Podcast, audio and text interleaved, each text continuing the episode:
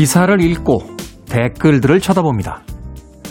오직 정치적 유불리로만 해석되는 기사 밑에는 분노에 찬 격렬한 감정만이 담긴 댓글들이 늘어섭니다. 어떤 날, 일주일에 하루만이라도 아무 곡도 읽지 않는 날이 있길 바라봅니다. 그래서 정치를 잠시 잊고 감정에서 자유로운 채 온전히 나만의 생각을 할 수 있는 그런 하루가 있길 진심으로 바라봅니다. D-101일째 김태훈의 프리웨이 시작합니다.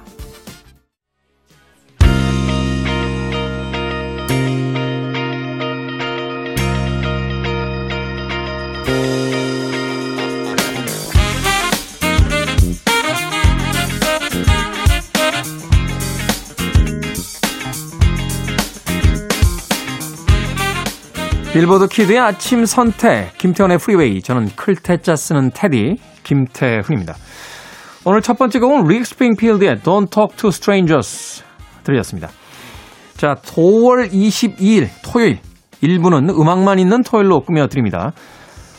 1980년대에 5월의 마지막 주, 넷째 주에 히트했던 빌보드 싱글 차트 히트곡들로 꾸며드립니다. 그리고 2부에서는요, 북구북구 책 한 권을 읽어보는 시간이죠. 북칼럼니스트 박사 씨, 그리고 북튜버 이시안 씨와 함께 오늘 또 어떤 책을 읽어볼지 기대해 주시길 바라겠습니다. 자, 청취자분들의 참여 기다립니다. 문자번호 샵 1061, 짧은 문자 50원, 긴 문자 100원, 콩은 무료입니다. 여러분 지금 KBS 2라디오 김태훈의 프리웨이 함께하고 계십니다.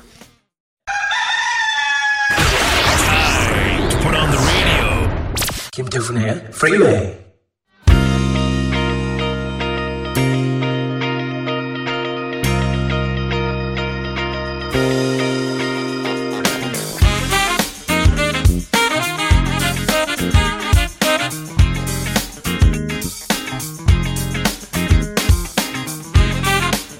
음악만 있는 토요일 세 곡의 음악 이어서 듣고 왔습니다.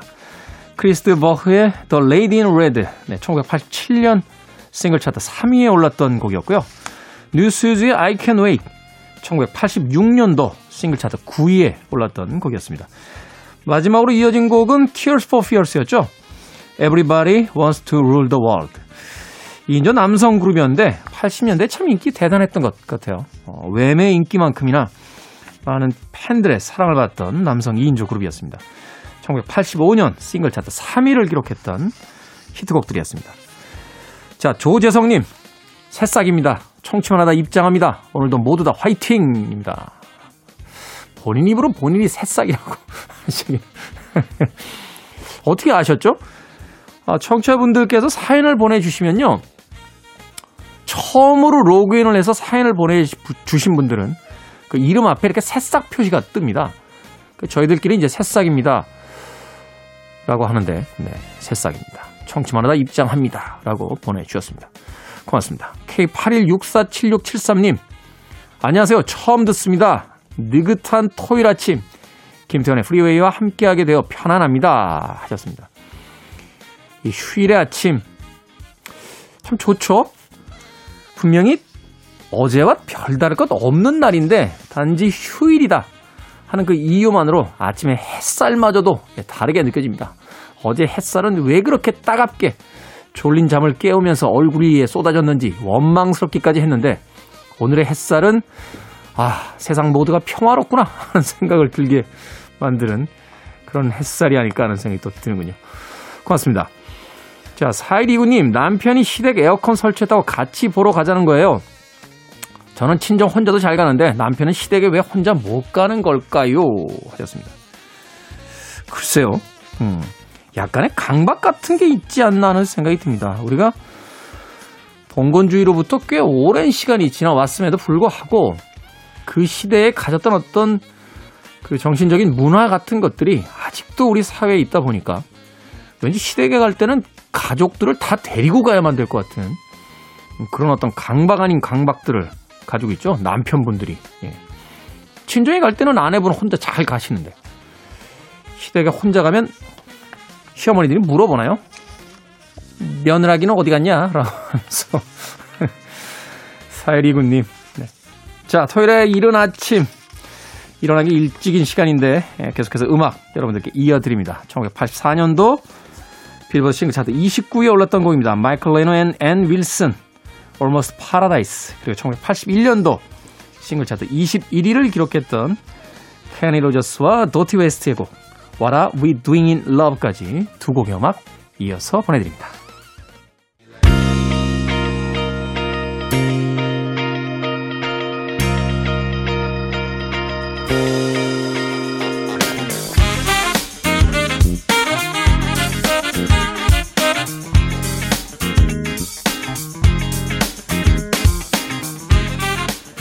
1985년 5월 넷째 주에 싱글 차트 15위를 기록했던 곡이었죠. 데이빗 리 로스의 Just a Gigolo, I Ain't Got Nobody. 이어진 곡은 1983년 역시 5월 넷째 주에 싱글 차트 25위를 차지했던 에디 그랜트의 Electric Avenue까지 두 곡의 음악 이어서 보내드렸습니다. 데이빗 리 로스는 이 Just a Gigolo, I Ain't Got Nobody 이 음악 발표할 때까지가 아마 전성기였던 것 같아요. 당시에는 뭐 남성미가 풀풀 넘치는 락커로서 정말 많은 여성 팬들의 사랑을 받았습니다. 노래도 정말 잘했고요. 밴 헤일런의 그 그룹에서 어, 리드 보컬로서 당대의 인기를 누렸던 그런 인물이었습니다. 최근에 보니까 그 영화 제목이 Nobody였던 것 같은데 예. 과거를 숨기고 살던 평범한 중년 남자가 이제 액션을 펼쳐 보이는 예전에 그 리암 니슨 나왔던 그 Taken하고 거의 흡사한 예, 그런 종류의 영화인 것 같은데 저는 아직 못 봤어요. 네. 거기 예고편 주제곡으로 이 곡이 사용이 되더군요. Nobody, Nobody 막 하면서 데이빗 리 로스, Just a Gigolo, I Ain't Got Nobody, 에디 그랜트, Electric Avenue까지 두 곡의 음악 이어서 보내드렸습니다. 자 조성우님 여름이면 엄마가 수박과 오이를 얼음과 섞어서 간식으로 주셨어요. 시원하고 달달한 수박 맛과 오이의 조화는 최고였죠. 여름이 다가오니까 엄마표 화채가 너무 먹고 싶습니다. 객지에 나와서 자취하니 더 생각이 납니다. 하셨습니다. 아, 맛있죠? 수박만으로도 맛있고 오이만으로도 맛있는데 수박과 오이를 같이 맛있죠. 그것도 그냥 이렇게 유리로 된 볼이 아니라 예, 그 수박 통에다 이렇게 아 맛있습니다. 아, 그 수박의 빨간 부분도 빨간 부분입니다만 그 하얀 부분 있잖아요. 그게 숙취 해소에도 좋고 항산화에도 좋다고 했나요? 예. 뭐 그런 이야기를 하시더라고요. 그래서 어느 지역에 가면 수박의 그 바깥쪽에 초록색 껍질만 이렇게 벗겨내고 그 하얀 부분을 가지고 깍두기를 담는 분을 본 적이 있어요. 어. 먹어는 못 봤습니다만 꽤 몸에 좋겠다 하는 생각 해보게 됩니다. 아, 저도 이제 나이 먹나요? 몸에 좋은 거 챙기는. 무슨, 무슨 이야기 하다 보면, 그게 몸에 좋다. 막 이런 이야기들이 계속 예, 등장을 합니다. 어찌됐건, 예, 술 많이 드시는 분들, 이 여름에 최고의 그 해장이 수박이라고 합니다. 수박. 수분이 많고, 또 수박에 있는 성분이 술을 잘 깨게 해준다고 하니까. 엄마표 화채. 예. 생각해보니까 저희는 엄마표 화채보다는 강남역에 있는 나이트클럽에서 먹은 화채가 더 많네요. 그때, 그때 18,000원 정도, 몇년 돈지 얘기 안 드리겠습니다. 18,000원 정도 내면, 예, 맥주 4병에 과일 한 주 줬습니다. 아, 거기다가 저희가 한 5,000원 정도 더 추가하면, 예, 화채 줬어요, 화채. 예, 과일 한 주 아니고 화채. 아주, 그때 같이 화채를 나누던 그 친구들은 뭘 하고 있는지 궁금해지는군요. 자, 음악 듣습니다. 1989년 역시 5월 넷째 주 싱글 차트 3위까지 올랐던 곡이었죠. 마이클 데미안, 라건. 그리고 1988년도 역시나 5월 넷째 주 차트 싱글 17위까지 올랐던 마이클 잭슨의 더티 다이아나까지 두 곡의 음악 이어서 보내드립니다. You're listening to one of the best radio stations around. You're listening to 김태훈의 Freeway. When you walk into a room. 빌보드 키드의 아침 선택 KBS 2 라디오 김태훈의 프리웨이 함께하고 계십니다. 자, 1부 끝곡은 1980년도 5월 넷째 주 싱글 차트 30위에 올랐던 닐 세다카와 다라 세다카의 듀엣곡 Should've Never Let You Go 듣습니다. 잠시 후 2부에서 뵙겠습니다.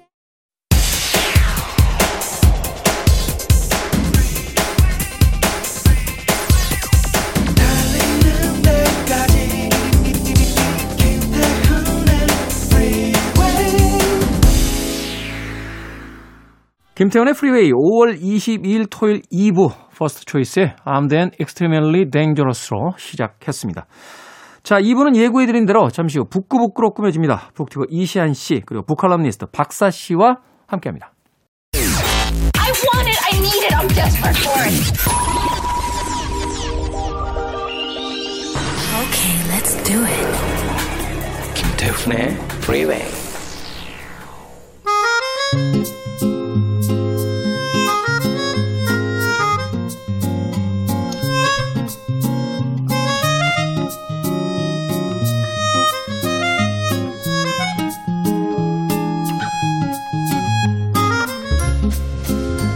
함께 읽으면 감상의 세계가 무한히 펼쳐집니다. 북구북구 북튜버 이시안 씨, 북칼럼니스트 박사 씨와 함께합니다. 어서 오세요. 네, 안녕하세요. 반갑습니다. 자, 몇 주 동안 계속 이야기 들었었는데 이시안 씨의 새 책 지식 편의점 문학 인간의 생애편 드디어 지난주에 출간이 됐죠. 네, 드디어 나왔네요. 반응이 오고 있습니까? 어, 아직 반응이 오기에는 너무 초창기긴 하지만 네. 제가 반응을 전파하고 있습니다. 반응을 아, 전파하고 네. 네, 너무 아, 표지가- 좋다는 얘기가 많다. 뭐 이런 표지가 식으로 전파하고. 있어요. 네. 표지가 너무 좋네요. 그러니까. 표지가. 어, 이게 무인도에 갇힌 사람이 되게 이제 병에다가 살려달라고 편지 넣어서 띄우는 거 아닙니까? 네? 그 메시지를 전한다. 뭐 이런 뜻이죠. 네. 네. 그렇군요. 자, 여기서 두 분에게 드리는 아, 스피드 퀴즈 OX로만 답할 수 있습니다. 아, 네. 나는 내 책이 나온 뒤에 대형 서점에 가서 뒤에 있던 내 책을 맨 앞으로 옮겨놓은 적이 있다. 오, 무조건 오죠, 이거는. 아, 아닌데. 어, 저는 소심해서 아. 네, 네. 그 아, 두려워합니다. 그, 네. 그렇군요. 그 출판사가 싫어하는 그런 아, 예, 자- 저는 작가인데요. 저는 사실은 그 옛날에는 출판사에서 늘 약간 약간 이제 원망을 많이 들었는데 음. 보통 이제 책이 나오면 책에 홍보 대해서 활동 홍보 해야 활동을 해야 되잖아요. 되잖아요. 근데 딱 책이 나오기 직전에 비행기표를 예약을 해서 탑스타나 한다는 사라집니까? 홍보. 아니 왜냐면 이게 어쨌든 일이 끝났잖아요. 네. 일이 끝났으면 뭐 놀아줘야죠. 그래서 사라져 버리는 바람에 원망을 여러 차례 들었습니다. 출판사에서는 지금 저자 사인회부터 시작해서 저자와의 만남 다 잡아놨는데 저자는 비행기표 끊고 사라져 버리는 겁니까? 우리 태진은 어떠세요? 저요? 네. 아, 저는 그때 그때 달라요. 아, 그때 아이 책은 자랑스럽다. 아, 아, 물론 몇 권은 안 됩니다. 그런 책은 거의 없는데 예, 그런 건 이렇게 탁 앞에다 써놓고 나서 자괴감 들 때 있어요. 하, 세상에 또 이상한 걸 하나 또 내뱉, 내뱉어놨구나. 그래서 이걸 왜 했을까? 그 계약금이 얼마 된다고 그걸 받아먹고 막 이런, 이런 생각이 들 때는 그냥 자괴감에 저 뒤에 앞에 있는 것도 이렇게 슬쩍 옆으로 밀어넣는 경우 네. 있습니다. 제 가 아는 어떤 작가는요, 자기 책이 나오면 매대 있잖아요. 그럼 옆에서 한 시간 정도 이렇게 서 있는데요. 아, 도대체 어떤 분이 사갈까 너무 궁금해서. 궁금하죠. 네. 궁금하죠. 네. 갑자기 갑자기 저자와의 만남 되는 거 아닙니까? 그러니까 어. 사가는데 정말 제가 저자인데 사인해드릴까 이러고 너무 그러고 싶은데 그럼 이상한 사람 취급당할까봐 참아 못했다 고 음. 그러더라고요. 그럼요. 제가 아는 저자는 심지어 양복을 입고 서점에 자기 책 옆에 서 있다가 그 책을 사가는 사람한테 90도로 인사를 했다고 합니다. 난 진짜 그 멘탈은 너무 따라갈 수가 없어요. 뭐 어떻게 가능하지 그게? 근데 음악계에서는 그런 분들 굉장히 많아요. 어, 진짜요. 옛날에 그 스모키란 팀 우리나라에 내한했을 때 물론 이제 크리스 노만이라고 하는 음. 그 보컬은 오진 않았는데 공연이 끝나자마자 이제 관객들이 나가잖아요. 네. 멤버들이 관객들보다 먼저 나와 있어요. 아, 네. 그래서 그 로비에서 자기들 아, 네. 앨범을 팝니다. 직접. 그래서 깜짝, 깜짝 놀랐던 적이 있어요. 와. 네, 그런 일들이 자주는 아닙니다만 간혹 벌어진다. 자, 오늘은 오가와 요코의 소설 박사가 사랑한 수식입니다. 자, 뭐 박사가 사랑한 수식이라고 하니까 우리 박사 씨가 계셔서 네. 하고 싶은 말장난이 많습니다만 참기로 하겠습니다. 네, 참아주세요. 네. 오가와 요코 어떤 작가입니까? 이시안 씨. 1962년생이더라고요. 네. 1962년생. 소설가고 와세다 대학 제1인문학부 문예과를 졸업을 합니다. 아, 나름 명문대를 졸업한 네, 그래서- 일본에. 근데 어디서 많이 본 대학이어서 와세다 대학 제1 인문학부 제1 인문학부거든요. 네. 어디서 봤더라 생각을 했더니요.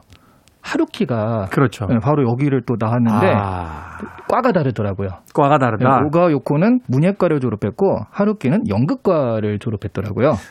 하루 어, 하루키하고 비슷한 연배가 되나요? 그러면? 하루키가 조금 더 많죠. 나이가 좀 더 많은 거예요? 좀더 아, 많죠. 그렇구나. 62년생이니까 이 사람은. 음, 네네네. 근데 저희가 지금까지 봤던 작가들을 생각해 보면 네. 그 정도는 거의 동갑이라고 쳐도 되지 않을까요? 그렇죠. 우리가 세, 네, 우리가 세기를 너무- 건너왔기 네, 때문에 네, 네. 몇살 정도는 그냥 일본식 문화에선 또 그 나이 안 따지잖아요. 네. 네, 그냥 친구로만 지내는 그런 그럼요, 그냥 같이 있으니까. 늙어가는 처지라고 네, 네. 생각하면 되지 않을까 싶습니다. 그러니까 아. 일본 안에서의 명성은 뭐 하루키 못지 않는 것 같아요. 그 오가요코는 상처 입은 호랑나비로 1988년 가이엔 신인문학상을 거머쥐면서 일본 문단에 일단 화려하게 데뷔를 하거든요. 음, 네. 그 다음에 또 아쿠다카와상 뭐 이런 아쿠다카와상. 것들, 예, 음. 임신 캘린더라는 작품으로 받기도 하고요. 그 웬만한 문학상들은 다 받았다라고 볼 수 있을 것 같고 이 책에 최근 새로 나온 책에 앞에 뭐라고 돼 있냐면 제1회 일본 서점 대상 수상작이라고 돼 있어요. 네. 점 대상은 네, 뭡니까? 아, 그 뭔- 서점 대상은 정말 좋은 상이에요. 그게 네. 처음에 1회 처음 생겼을 때 1회의 수상작이라서 되게 화제가 됐었는데요. 예. 이게 보니까 일본 전국의 서점에서 일하는 직원들이 뽑은 고객에게 가장 추천하고 싶은 책. 이 박사가 사랑하는 수식 책 자체가 네. 어, 그런 평가를 들었더라고요. 네. 그러니까 말하자면 이제 실무자들이 뽑은 그쵸. 최고의 책 뭐 이렇게 그렇죠, 되는 건가요? 그렇죠. 책좀 네. 아는 사람들이 뽑은. 네. 어, 저도 사실은 몇 년 전에 그, 어, 문화 인사들이 뽑은 올해 최고의 책에 한번 뽑힌 적 있어요. 오, 축하합니다. 아, 직접 지은 책이요? 예, 제가, 오. 제가 한- 쓴 책인데, 어떤 음. 책인가요? 그 의사들과의 대담집이었어요.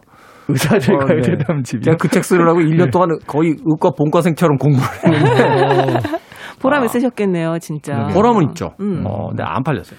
아, 그래서, 아, 상과 아, 상업적인 성적은 전혀 관계없구나. 그런 생각 했던 적이 있는데, 네. 아무튼 그만큼 이 서점에서 직접 그 일하는 책을 네. 이렇게 선별하는 사람들에 의해서 최고의 책이다라고 평가를 받았을 정도면 네. 정말로 그 일본 내에서 인기는 얼마나 그 많았었는지 알 수 있는 또 대목이 아닌가 하는 또 생각이 드는군요. 네. 오가와였고 우리에겐 좀 익숙하지 않지만 일본에서는 뭐 하루키에 비견될 만한 어, 그만한 인기를 얻은 작가다라고 이야기를 해주셨습니다. 자, 이 책 안 읽어보신 분들 위해서 이제 내용을 좀 간략히 좀 소개를 해주시죠. 이게 내용이 참 설명하기 쉽기도 하고 어렵기도 해요. 왜냐면 네. 일단 주인공들은 굉장히 독특합니다. 이 주인공인 나라고 하는 사람은 그 아들, 10살의 아들을 둘이 같이 살고 있는 미혼모 출신의 이제 그 가사도우미예요. 네. 근데 이 가사도우미가 이제 파견된 집, 그 파견된 집에 그 이제 남자 혼자 노, 남자 노인이 혼자 살고 있었는데 그 노인이 박사입니다. 박사. 근데 이 박사는 아주 독특하게도 그 교통사고를 당해서 그 굉장히 이제 명석한 수학자였었는데 교통사고를 당하면서 어 기억에 문제가 생겨요. 그래서 딱 80분만 기억할 수 있는 어, 그 용량이, 음. 그러니까 80분짜리 비디오 테이프 하나, 하나만 머릿속에 있는 것 같은 그런 형태로 이제 살게 되죠. 그래서. 헐리우드 네. 영화에도 이제 그런 그게 있었잖아요. 맞아요. 그 하루 하루가 지나고 나면 기억 잃어버리는 그 어떤 여인에 네. 대한 이야기도 있었고 네, 메멘토처럼. 메멘토. 네네. 음. 그래서 그런 기억을 가지고 있는 이 박사라는 사람과 정말 이 우정이라는 게 가능할까 이게 과연 이라는 생각이 드는데 그 박사와 이 가사도우미와 아들 아들 루트가 서로 우정을 쌓아가는 이야기입니다. 근데 이제 대단히 사건들이 있는 건 아니고요. 그러니까 그 말 그대로 아주 잔잔한 그런 이제 에피소드 중심으로 이루어져 있어요.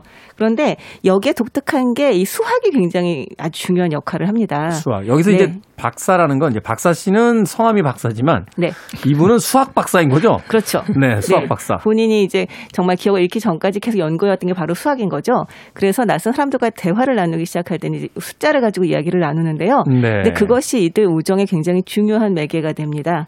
네, 그래서 음. 이 책이 되게 어려울 것 같다. 난 수학 싫어하는데 라고 생각하시는 분도 계시겠지만 읽어보시면 굉장히 따뜻하고 좋은 얘기라는 걸 알게 되실 거예요. 네. 네. 이 차가운 어떤 우리가 흔히 생각하기에 아주 건조한 언어처럼 이야기되는 그 수학이라는 수를 가지고 얼마나 삶에 대한 여러 가지 이야기를 할 수 있는가. 어떻게 보면 이 책의 진짜 주인공은 바로 그 수. 맞아요. 수학이라고 또 볼 수 있을 것 같네요. 네, 네.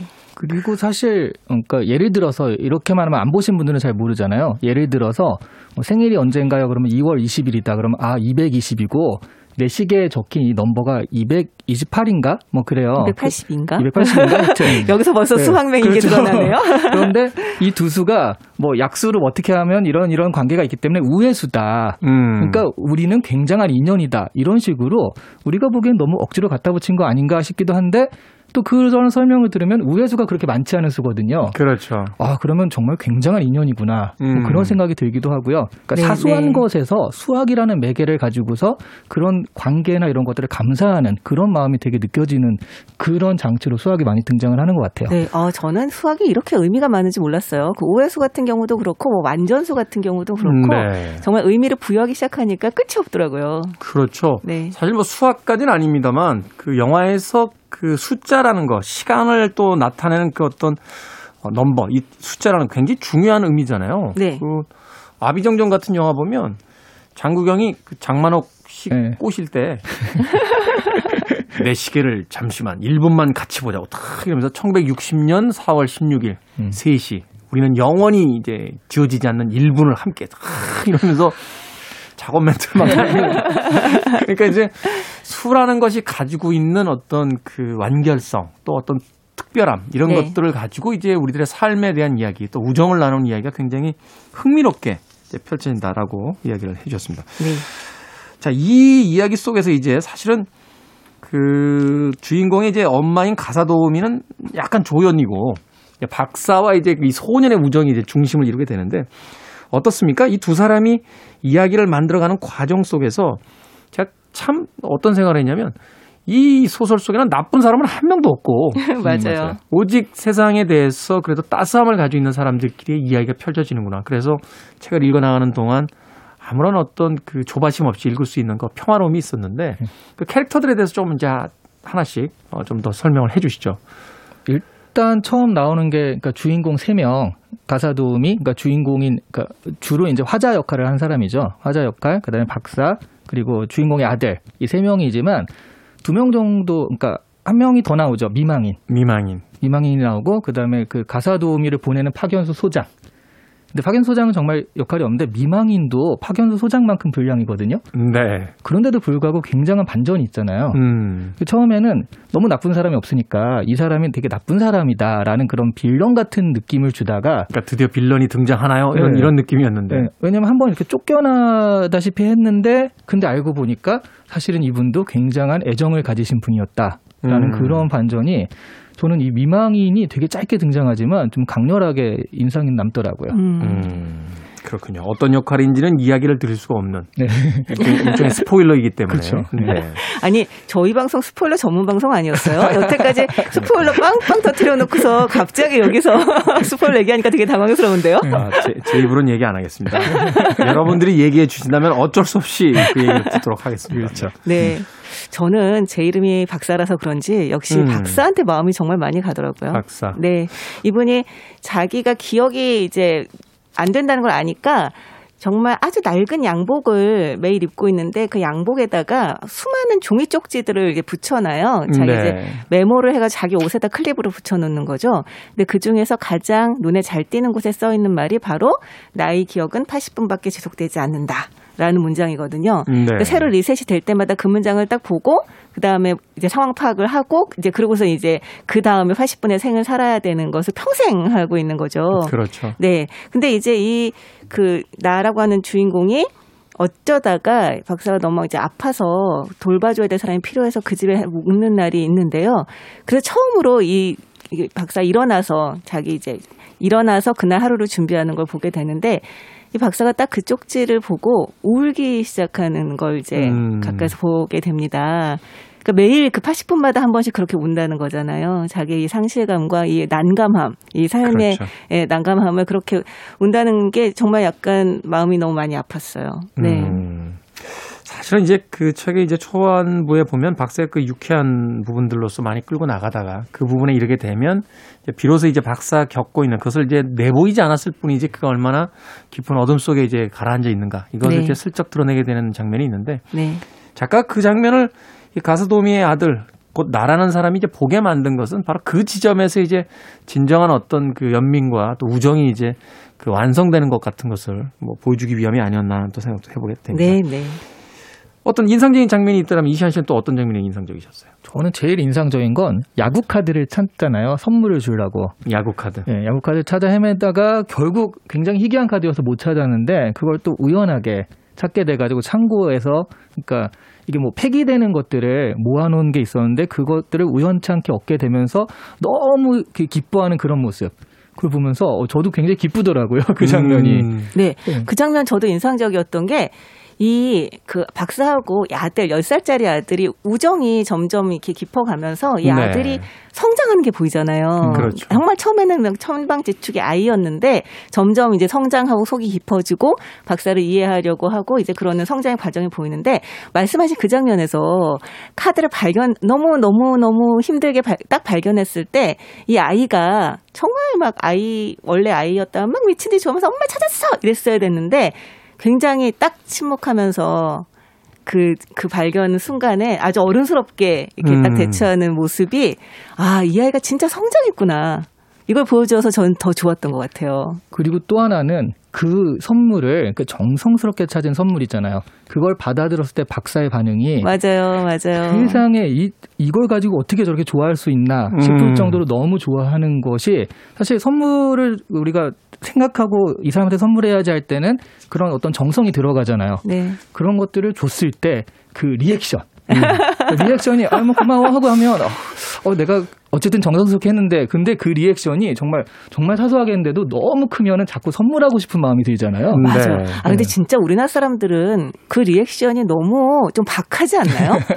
약간 뭐, 아, 박하죠. 음. 너무 박해서 아 뭐 이런 걸 다 뭐 아 그냥 뭐 진짜 약간 이런 식으로 되게 다 하고 이렇게 안 쳐다보고 딱 옆에 치워놓고 약간 이런 게 있으니까 그거를 막 이렇게 오히려 막 호들갑을 떨면 좀 네 경박스럽다라고 생각하나 봐요. 아니 그렇게 되니까 주는 사람들도 막 아 제가 성- 정성대로 준비한 거예요 이게 아니라 아 오다 주었어 막 약간 그러니까. 이런 이런 식으로 주게 되고 이 선물을 주고받는 게 서로는 마음을 뭐 이해할 수 음. 있을지 모르지만 너무 좀 밋밋하고 좀 이렇게 재미없다는 생각이 좀 들어요. 얻어 주었어도 그나마 나은 거죠. 남자들은 누가 이렇게 선물 좀 뭐 이런 걸 가져와? 막, 막 이러면서 야 옆에 술한 먹어. 뭐 이런 분위기들 사실은 이런 어떤 작은 이벤트들이 모여서 우리의 삶을 더 즐겁게 만들고 그것을 통해서 우리가 더 행복감을 많이 느끼게 되는 건데 네.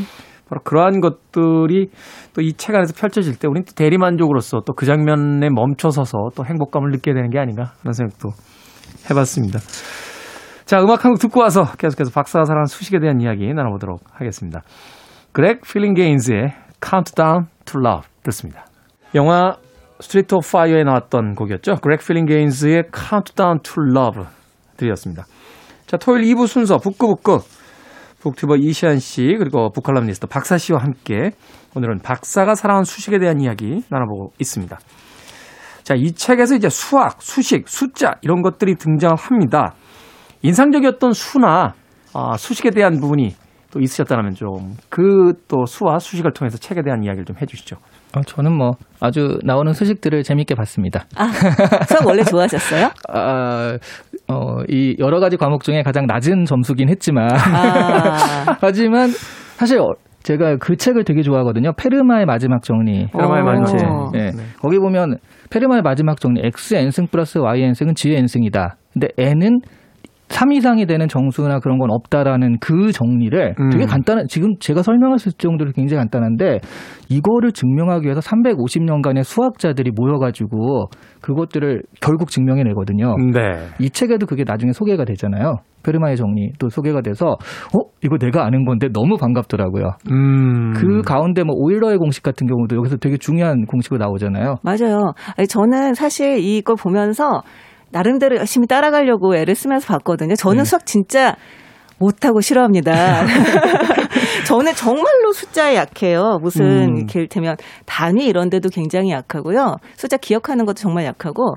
그런데 그런데 이 책에서는 사실 이 책에서 이 수학이라고 하는 거를 너무 잘 다루고 있어서 되게 이 분위기를 알겠는 거예요. 그래서 나름대로 따라가려고 애를 썼는데 아, 그 정말 오일러의 등식 그거는 정말 모르겠더라고요.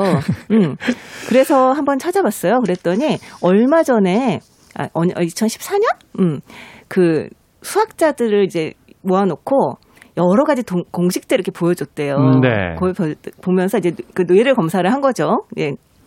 근데 그 쫙 보여줬는데 어느 공식에 딱 다니까 그 수학자들의 머릿속에 정말 아름다운 예술 작품을 보았을 때 활성화되는 뇌의 부위가 동시에 네. 다 활성화가 되더라는 거예요. 어. 네, 정말 아름답고 아주 멋진 예술 작품 봤을 때 감상할 때 그 느끼 그 활성화되는 부위가 모나리자 봤을 때 느껴지는 그, 그렇죠. 그 활성화되는 부위가 수식을 보고 활성화가 된다고요? 네, 근데 그 수식이 바로 오일러의 공식이었다고 합니다. 이게 수학자들이 인정하는 가장 아름다운 공식이라는 거예요. 음. 그래서 아 거기까지 이해했습니다. 네. 아름답구나. 뭔가 설- 설명이 더 들어가려니까. 네, 네. 아. 근데 이 책 제일 앞에 그런 문답이 나오잖아요. 루트라는 이름을 정해주거나 그럴 때 그 아이의 이제 소년의 그 머리 모양을 네. 보고서 아 너는 루트를 닮았거나 루트는 아주 좋은 수다라고 네. 하면서 그걸 설명해 주는 장면이 그렇죠. 나와요. 아예 본명은 안 나오는데 계속 루트라고 부르잖아요. 네. 음. 근데 이제 제곱을 했을 때 음수가 되는 게 뭐냐 뭐 이런 것들을 가지고 제곱을 하면 뭐가 다 양수인데 이런 수가 어디 있냐 뭐 그런 문답을 하는 게 앞에 나와요. 네. 근데 이 오일러의 공식이 그게 복소수잖아요. 이 음. 복소수에 대한 얘기거든요. 네. 그러니까 이게 슬쩍 뭐 대놓고 뭐 복소수가 어쩌고 설명하진 않았지만 이걸 통해서 앞에 문답을 살짝 해결해 주는 역할도 하는 것 같더라고요. 그러니까 이 작가의 어떤 영민함 같은 게 바로 그런 것인 것 같아요. 수식을 다루지만 읽는 독자들이 그 앞에서 아, 이 무슨 책이 이래라고 덮지 않게. 네. 그래서 최소한의 호기심을 계속 잃지 않고 이 책을 쫓아가면서 우리에게 낯설었던 혹은 싫어했던 그 숫자와 수식을 얼마나 아름다운지 그 세계를 이제 보여주고자 하는 네. 그런 어떤 작가의 영민함이 바로 그런 부분에 있지 않나 하는 또 생각을 해보게 보- 되거든요. 보통 이 문과와 이과는 굉장히 떨어져 있다고도 생각을 하잖아요. 네. 네, 문과는 이과를 절대 이해 못하고 이과는 문과를 절대 이해 못하는 어떤 그 건널 수 없는 강이 있다고 생각을 하죠. 그게 전 세계에서 지금 일본하고 한국 정도밖에 없대요. 이걸 나눠 놓는 나라가. 예, 예. 네. 어, 그런데 이 책이 정말 신기한 점이 그건 것 같아요. 이를테면 수학자들이 수학에서 아름다움을 느끼는 것을 이를테면 문학적으로 표현 하기가 너무 어려울 거고 음. 말로 표현하기가 너무 어려울 거고 그다음에 문학하는 사람들은 대부분 수학에 대해서 좀 취약하는 음. 어떤 그런 부분이 있을 텐데 공부를 안 해도 된다라고 하는 어떤 사회적인 이상한 그 암묵적인 맞아요. 동의 같은 게 있었어요. 맞아요. 네. 그런데 이, 이 작가 같은 경우는 수학자들도 인터뷰를 하고 그러면서 나름대로 이 정말 중요한 공식이나 이런 것들을 정말 말 그대로 우리가 피부로 와닿을 수 있는 음. 이 우리가 이제 생활 속에서 감각할 수 있는 형태로 아니, 아름다움으로 번역해서 보여주고 있는 거죠. 네. 네. 그 점이 이 소설이 아주 많은 사람들에게 좀 그 호감을 샀던 어, 그런 이유가 아닌가라는 생각이 듭니다. 그렇군요. 그렇죠. 마치 그 수가 가진 어떤 아름다움을 미리 발견한 사람이 아, 수라면 수식이라면 수학이라면 아우 머리가 아파요. 라는 사람들을 어떻게 하면 자신이 먼저 본 그 아름다운 세계로 인도할 수 있을까? 그들과 함께 그 아름다움을 공유할 수 있을까를 고민하면서 마치 써내려갔던 그런 책이 이 박사사랑 수식이 아니었나 하는 생각이 듭니다. 그런데 이 책 안에서 이제 힘든 안타까운 장면이 또 하나 등장을 합니다. 나라는 이제 주인공이 이 박사의 집에서 이제 해고를 당했을 때 등장한 문장이었는데 나를 가장 괴롭힌 것은 박사가 우리를 두 번 다시 기억해내지 못할 것이란 사실이었다 하는 문장이 이렇게 되면 같은 세계를 공유하고 특히나 이제 그 나이 차이를 극복하면서 한신 타이거스가 여기 등장하잖아요. 네. 어, 그래서 이제 같은 응원하는 이제 팀을 통해서 어떤 나이 차이를 그 초월한 우정을 나누던 두 사람의 어떤 관계가 끊어졌을 때 기억하지 못할 것이라는 것이 정말로 슬펐다라는 이야기.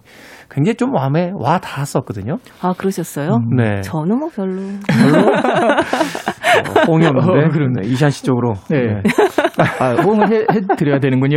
그러면 아주 기쁘게. 예, 받는 것도 아주 중요한 거니까. 네. 근데 사실은 저는 그런 생각은 했어요. 여기도 그런 얘기가 나오잖아요. 기억이라는 게 한 사람의 정체성과 관계가 있는 것일까 없는 것일까. 음. 근데 이게 그런 사고 실험이 있거든요. 그러니까 살인을 저지른 사람이 있어요. 그러니까 사고 실험이니까 생각을 한번 해보라는 그런 건데 살인을 저지른 사람이 있는데 이 사람의 기억을 이식해가지고 다른 사람한테 이 기억을 넣습니다. 음. 그럼 사- 살인을 저지른 건 육신은 A지만 기억은 B가 가지고 있는 거죠. 누구한테 살인죄를 물어야 하는가? 음. 그러니까 지금 A는 다른 사람이 들어가 있기 때문에 이 사람이 저지른 것이지만 사실은 이 사람은 거기에 대한 자의식이 전혀 없고요. 근데 B는 이 사람이 저지른 건 아니지만 기억은 자기가 저지른 거라고 생각하고 있는 거죠.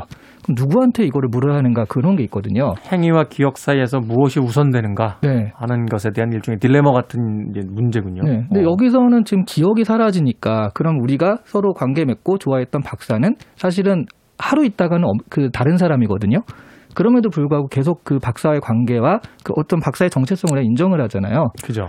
그런 면에서 아 이런 사고 실험이 결론이 뭘까 하는 생각을 좀 다시 한번 하게 됐거든요. 사실 이제 우리 현행법에서도 뭐 심신미약이라든지 네. 어떤 네. 정신적 질환이 있어서 그가 자신의 저지른 행동에 대해서 어떤 책임질 수 없는 상태가 되게 되면 법적으로도 사실 어떤 편- 편이라기 하긴 좀 그렇습니다만 법적으로도 어떤 예외 사항을 둬서 네. 어, 또 다른 어떤 그 이제 말하자면 대응을 하잖아요. 네. 그런 것들을 봤을 때 사실은 앞서 이야기해 주신 것처럼 이제 기억을 하고 있는 것과 그렇지 않은 것 거기서 이 사람의 정체성은 과연 무엇으로서 결정이 되는가에 네. 대한 또 질문도 해볼 수 있는 부분이 있겠네요. 네. 이렇게 멀리까지 갈 것도 없고 술 먹고 다음 날 음, 과장님과 술 먹고 한 번 깽판을 쳤는데 다음 날 가가지고 아 제가 기억이 전혀 안 나서 제가 무슨 실수했나요? 많은 사실 다 기억하고 있지만 그렇죠. 제가 기억이 안 나서 실수했나요? 이런 식으로 상 넘어갈 때 그 과장님도 다 기억나지만 아우 나도 다 많이 먹어서 기억이 안 나고 넘어가잖아요. 네. 서로 기억은 하고 있지만 근데 기억을 못 한다는 것이 면제부가 되고 그 어제 같이 술 먹던 사람과 지금은 다른 사람이다라고 암묵적으로 전제하고 있는 거잖아요. 그 문화가 지금 우리나라를 이렇게 만든 거예요. 저도 그렇지 않을까 싶습니다. 아니 근데 그러니까. 진짜 저는 아까 어, 전 별로라고 말씀을 드렸는데 왜 그 이제 만날 수 없게 되고 헤어지게 되고 이렇게 됐을 때 계속 그 사람을 생각하고 그리워하는 것이 음. 과연 좋을까? 저는 그걸 잘 모르겠는 거예요. 네. 그러니까 계속 그리워하고 생각을 하다 보면 정말 새벽 2시에 문자 자니? 뭐 이런 걸 보내게 되는 거고. 네. 이게, 이게 서로를 좀 힘들게 하는 면이 있거든요. 그렇죠. 그래서 저는 아니 그냥 어차피 헤어질 거면 만나지 못할 거면 그냥 서로 기억도 안 하는 게 좋지 않을까? 약간. 음. 근데 이렇게 말하는 이유는 제가 기억력이 나빠서일 수도 있을 겁니다. 제가 정말 기억력이 나빠서 옛날에 옛날 썼던 수첩을 꺼내봤는데 거기에 제가 누구누구와 사귀기로 했다 이렇게 써놨더라고요. 어. 근데 그 누구누구가 정말 기억이 안 나는 거예요. 제가 뭐 연애를 많이 한 사람도 아닌데 그래서 야 내가 진짜 연애를 한 100명이랑 했으면은 이해를 하지 어떻게 이렇게 그 누구가 누구인지를 모르겠다 도대체. 모르겠더라고요. 근데 그게 과연 처음엔 좀 아쉬웠는데 그 몇 명 안 되는 사람 중에 한 명일 텐데 아쉬웠는데 지금 생각을 해보면 기억 못하는 게 서로에게 좋지 않나? 약간 음. 그런 생각이 좀 들었어요. 그럴 수 있죠. 그 이터널 선샤인 같은 영화 보면 그 헤어짐의 그 기억이 너무 힘들어서 네. 자기 기억을 지우는 한 남자에 대한 이야기 나오잖아요. 그랬다가 결국 둘 다 기억 지우고 나서 또 사랑에 빠지는 그런 어떤 악순환이라고 보긴 좀 그렇고 뭐 순환되는 이제 관계에 대한 이야기도 나오고 근데 나쁜 기억은 그렇지만 또 좋은 기억으로 일평생을 살아가는 사람도 있잖아요. 그러니까 그게 문제예요. 네. 그것도 있겠습니다만 네. 그게 문제라니까요. 아니 지금 좋아서 힘든 거예요. 좋아서. 그러니까 어. 나쁜 기억이면 차라리 그냥 잊으면 되는데 네. 좋으니까 더 아쉽잖아요. 헤어지고 맞아요, 나면. 맞아요. 아, 너무 그렇게 사랑에 이렇게 연연하지 마시고. 아니, 그리고 지금 좀 행복을 찾아야지. 광범위하게, 광범위하게 보자. 싸울 일은 아니고요. 네, 싸울 일은 아닙니다. 아 지금 워워 하는 동작을 네. 하셨어요. 아, 지금 그래, 저희가 그러니까요. 너무 예, 과열되어 보였나 봅니다. 네. 왕가위의 영화 동사 서독에서도 그 유명한 술이 등장하죠. 취생몽사라고. 어, 음. 취하면 살고 꿈꾸면 죽는다라고 하는데 그 술의 효능이 뭐냐면 기억을 잃게 하는 거예요. 음. 그래서 결국 자신이 한때 사랑했던 자신을 잊지 못하는 남자에게 그 술을 보내는 한 여인의 이야기가 나오는데 아. 기억이란 건 과연 뭘까? 이 책을 통해서 다시 한번 또 생각을 해보게 됩니다. 알람 파슨스 프로젝트의 음악 한 곡 듣습니다. Days are numbers.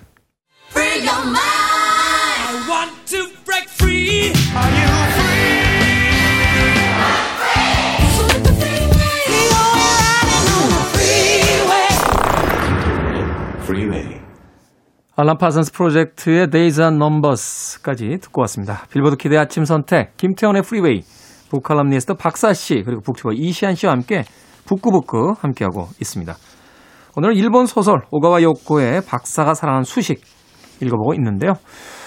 자, 이 박사가 사랑한 수식 형수가 또 등장합니다. 박사의 형수. 사실상 그렇게 등장하는 비율이 많지는 않습니다만 이 박사의 형수가 또 차지하고 있는 역할이 또 이 책 안에서 또 중요하지 않나 하는 또 생각을 해보게 되는데 역시나 책을 이해하는데 가장 중요한 것은 장기말처럼 이 저자가 배치해놓은 이 캐릭터들을 또 쫓아가는 게 아닐까 하는 또 생각을 해보거든요. 어떻습니다? 어, 어떻습니까? 이 형수의 뭐 그 캐릭터 아미시하는 것. 저는 사실 읽는 독자를 대변하는 캐릭터가 바로 형수가 아닌가 하는 또 그런 생각도 해봤었는데. 아, 근데 이게 아까 우리가 반전 얘기를 결국 하게 되네요. 그러니까 형수 얘기가 스포일러 나오면 하라고 지금 네. 바- 그 뭐지 마당을 깔아주시는데요. 저는 잠깐 나갔다 오겠습니다. 안할 수가 없는 상황인데 네. 처음에 말하자면 그 아주 냉철한 그다음에 좀 가혹한 고용주처럼 나오잖아요. 그리고 뭐 박사 어, 별채와 본체를 나눠서 별채 박사는 어, 가사 도우미인 당신이 알아서 해라. 난 아무것도 거기에 대해서 관여하지 않겠다. 이런 식으로 어쩔 수 없이 그러니까 형수니까 그 시동생이잖아요. 그 사고를 당한 시동생을 억지로 떠맡아 가지고 그냥 좀 사이가 안 좋게 그렇게 어떤 보호자 역할을 하고 있는 사람 심지어 남편도 돌아가셨는데. 네. 네. 그런 느낌이 너무 들게 나오는데 나중에 알고 보니까 아 이거 진짜 반전인데. 그러니까 이게 그게 원래 형수를 원래 에, 예 반전에 얘기하죠 뭐. 그러니까 음, 원래는 좋아하는 사이였던 거죠. 그렇죠. 그 사고의 어떤 단서가 되기도 했던 네, 네, 네. 그런 인물이기도 하고. 그게 사실 좀 애매한 게 그 전에 아, 왜, 왜 이렇게 그 여기 이거 뭐 얘기한다고 잡혀가진 않습니다. 이현 씨 굉장히 아, 나 굉장히 되게 지금 신기하게 보고 있어요 지금. 긴장, 긴장하시면서. 아유, 왜냐하면 이 책이 워낙 잔잔하게 흘러가다가 아, 이 정도의 반전이라도 있어야. 어, 유일하게 어, 그치. 이게 뭐야 하고 깜짝 놀랐던 장면이긴 해서. 예. 네. 근데 그걸 우연하게 이제 가사 도우미가 알게 되고 그리고 살짝 덥잖아요. 그러면서 아 그래서 이런 식으로 좀 떨어져 있지만 어, 나름의 어떤 정성을 가지고 돌봤구나라는 생각을 하게 되죠. 음. 그리고 그 사건 이후로 원래 가사 도우미와 이 형수와의 관계가 그렇게 좋았던 건 아니에요. 그러니까 아예 그냥 접촉이 없었잖아요. 근데 나중에 보면은 어, 서로 교류하면서 그 마지막에 보면은 그렇게 하는 것들이 하나의 어, 이해를 하는 계기가 되지 않았나 그 음. 사건이.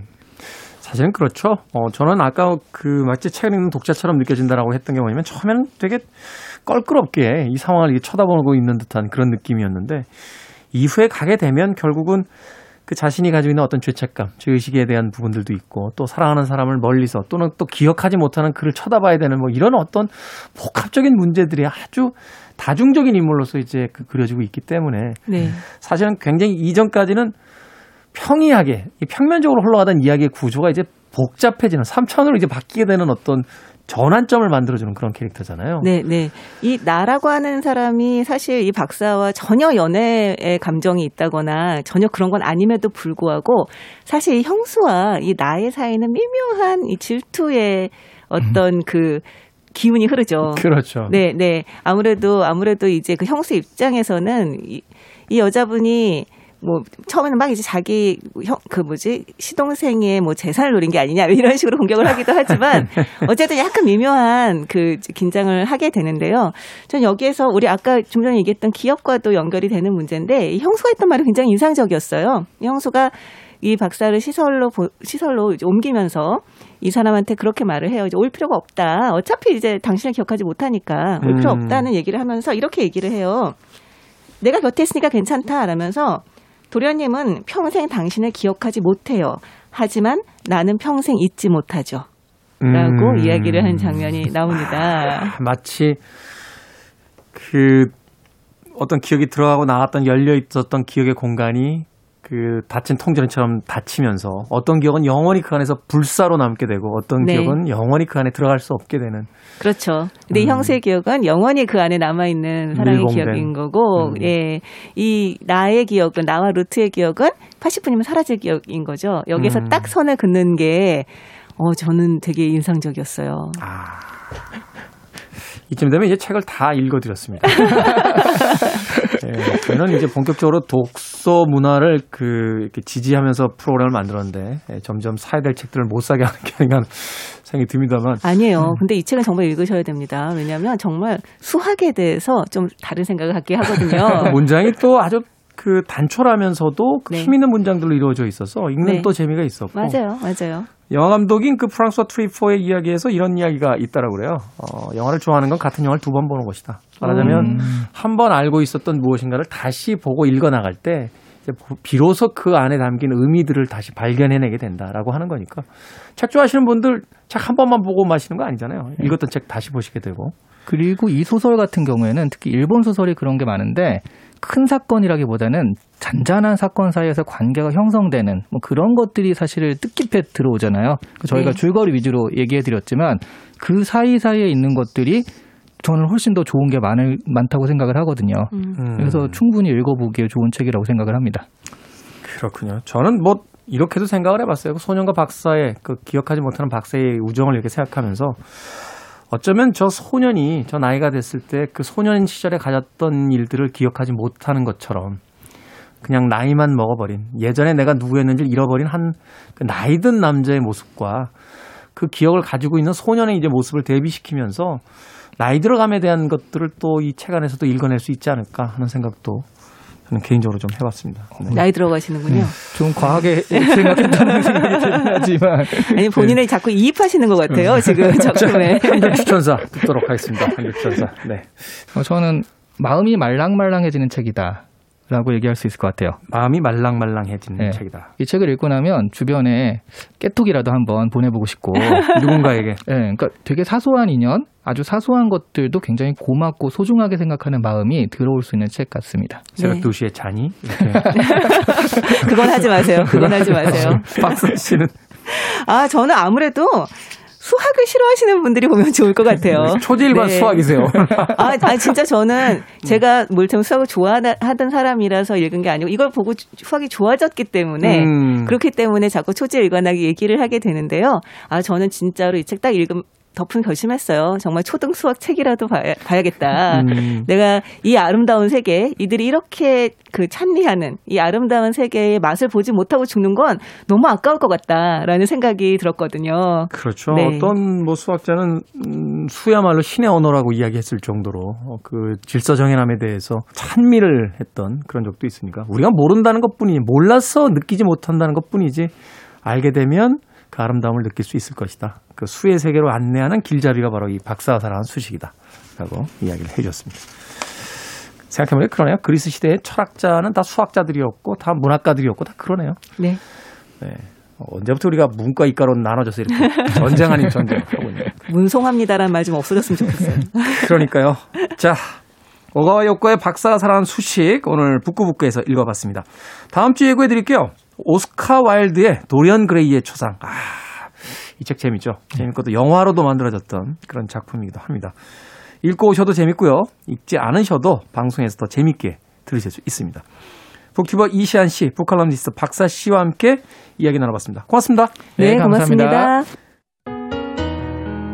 음악 한 곡 듣습니다. 브라이언 맥나이트의 Back at One.